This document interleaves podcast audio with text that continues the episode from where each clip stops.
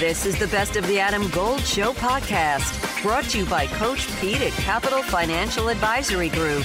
Visit us at capitalfinancialusa.com. Only an award winner can cover both Duke and North Carolina basketball. Brendan Marks of The Athletic, the reigning, the uh, champion sports writer of the year in North Carolina, joins us on the Adam Gold Show. Uh, how are you? I don't. I think this is our first chat since uh, since the news. So congratulations. Uh, I, yeah. I was just going to say, yeah, I appreciate it. Thanks for having me. Uh, pleasure is uh, is mine. The uh, the honor. All right, let's. Uh, I want to start with Duke, even though Carolina is, I think, a Final Four, a, a bona fide Final Four contender, maybe even a favorite at this point. Um, Blue Devils blew a lead in the second half to Clemson, and for depending on your point of view, your preferred shade of blue, maybe you like red. Uh, felt like Duke got away with it. On second thought, and second view. I think Tyrese Proctor was fouled on that final play. Um, but what exactly is bothering Duke, especially late in games?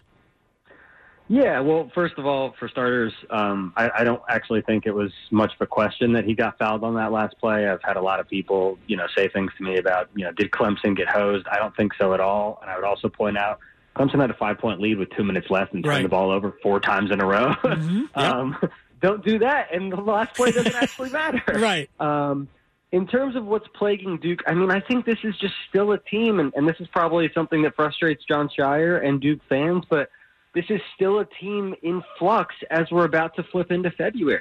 You know, it's still Right. a team that doesn't necessarily have everybody at full strength and everybody fully understanding what their roles are. Um, you know, I thought it was impressive that Jeremy Roach even tried to sort of gut out a game the other night, uh, but he was clearly not himself. Did not look like he was um, anywhere close to the player that we've seen really most of the season. Was grimacing a couple of times.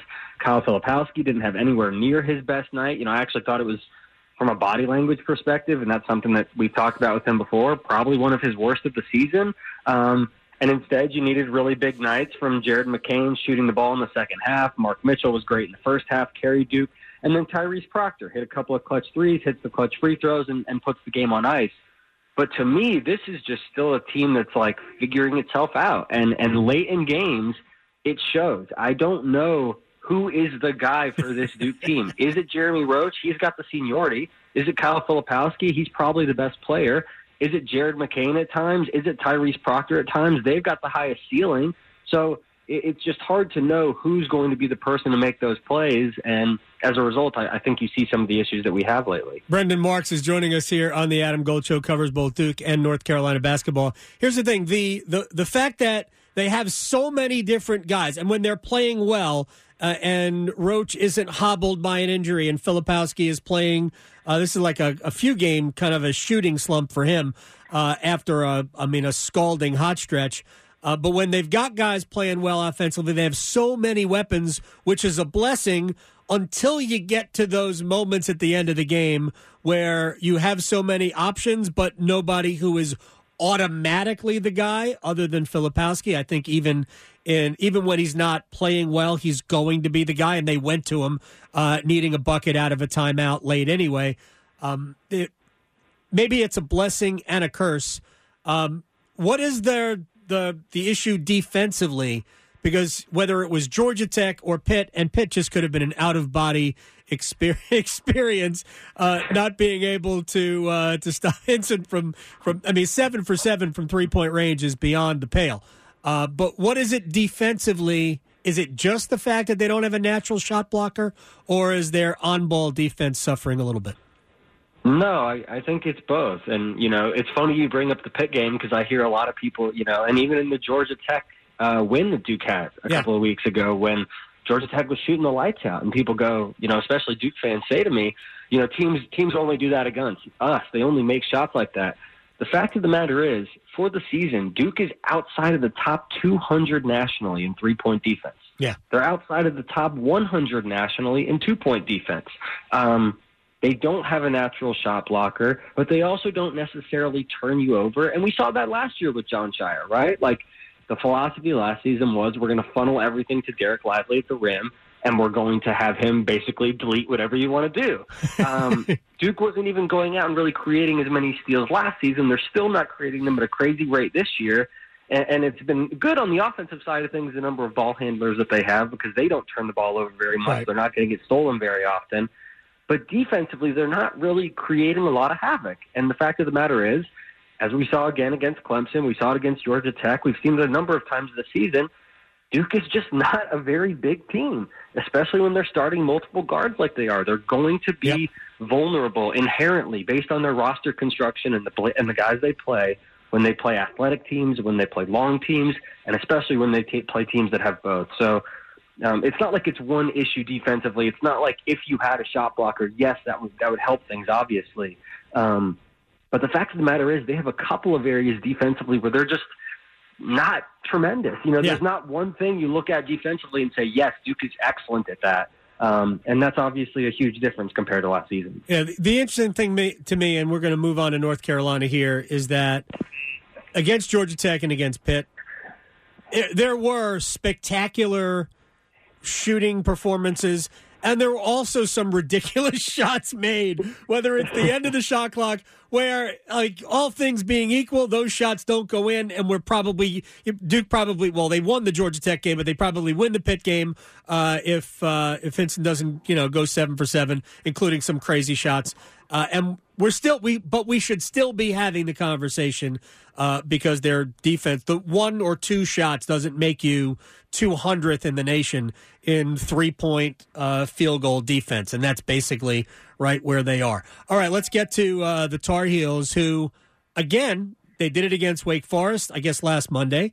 They did it against Florida State, uh, where they play close to the vest first halves. They were down five at Florida State. I think the Seminoles put on a pretty good run the last 10 minutes of the first half, uh, but then they just blow the other team's doors off, you know, for the first 10 or so minutes of the half and ba- basically put the game away. Um, what are they doing? Are they just like goofing around in the first half, Brendan? I don't let Hubert Davis hear that. I'm just kidding, of course, but yeah, their, their second halves have been amazing. Adam Gold here with my man, Coach Pete D'Arruda, Capital Financial Advisory Group. Are most of your clients hands on or they just give you their money and let it work for them?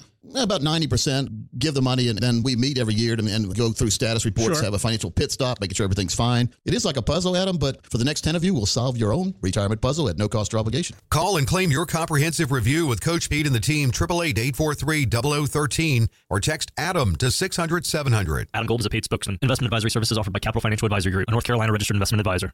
They have been, and and I think you know some of it is probably getting into a rhythm. Um, you know, I think R.J. Davis, especially like in the second half against Wake Forest, you know, the rim to him must have looked like a hula hoop. I mean, it, it, it was it was unfair, basically, and you could see a little bit of that in the second half too. Um, the thing I think to me that that really is helping North Carolina a lot this season, and you're starting to see it in these second halves, is last year, and, and really the last two seasons under Hubert Davis, the starters were capable of doing that in certain games. They were not capable of doing it every single game, and if they were not capable of doing it, you didn't have anybody else to go to. What we're seeing now from North Carolina is like the starters are, are capable of doing that, but if they need to, this is you can still go to the bench. Right. You know, Seth Trimble's playing 15 minutes off the bench and, and is a stalwart defensive Yep. player.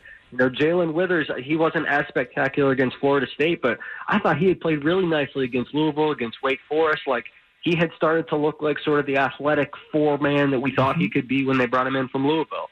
Um, and the other thing that I think is important to mention, too, is like, this team is getting better in season. Guys are improving. Like the player development here is clearly working. Elliot Cadeau, you know, I, I have been critical of him at times this season. I didn't think early in the year that he necessarily deserved to be starting.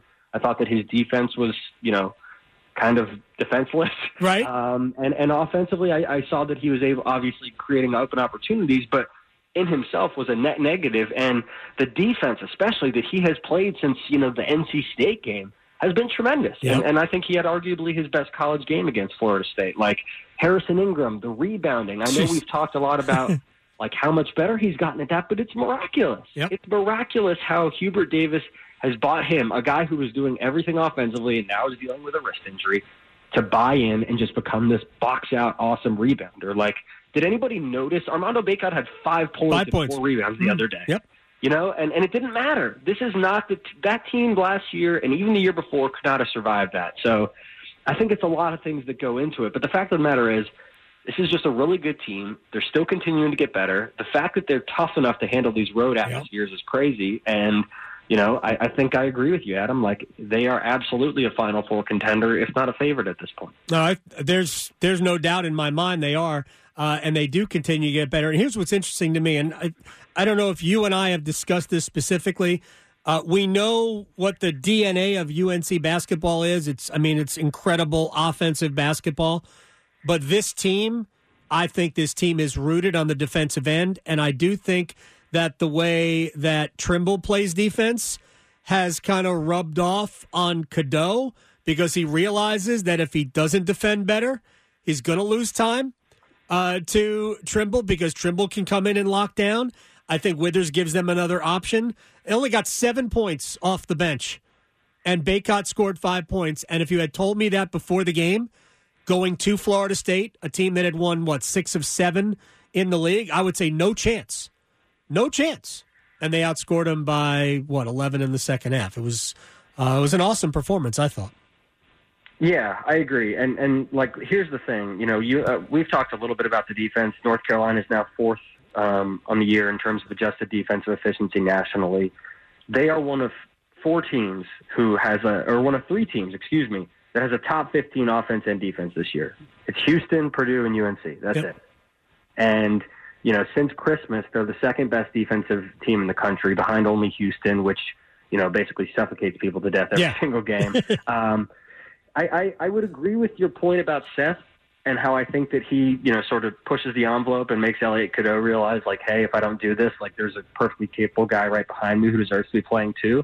I, I think that philosophy kind of applies across the board. You know, like Hubert Davis was starting Paxton Wojcik earlier this year, and I know his time has depreciated considerably. But if Cormac Ryan is goofing around or he is, you know, Right. committing a couple of fouls in a row, like Paxton can go in.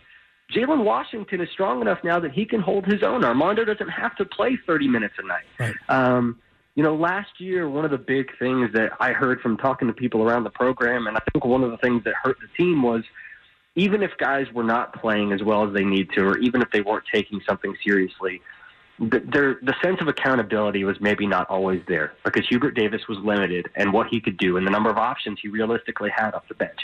That is absolutely not the case this year. So I think the guys have bought in on the defensive side of things. I think the tweaks they've made in season, I wrote a story a couple of weeks ago about it, but those are still working.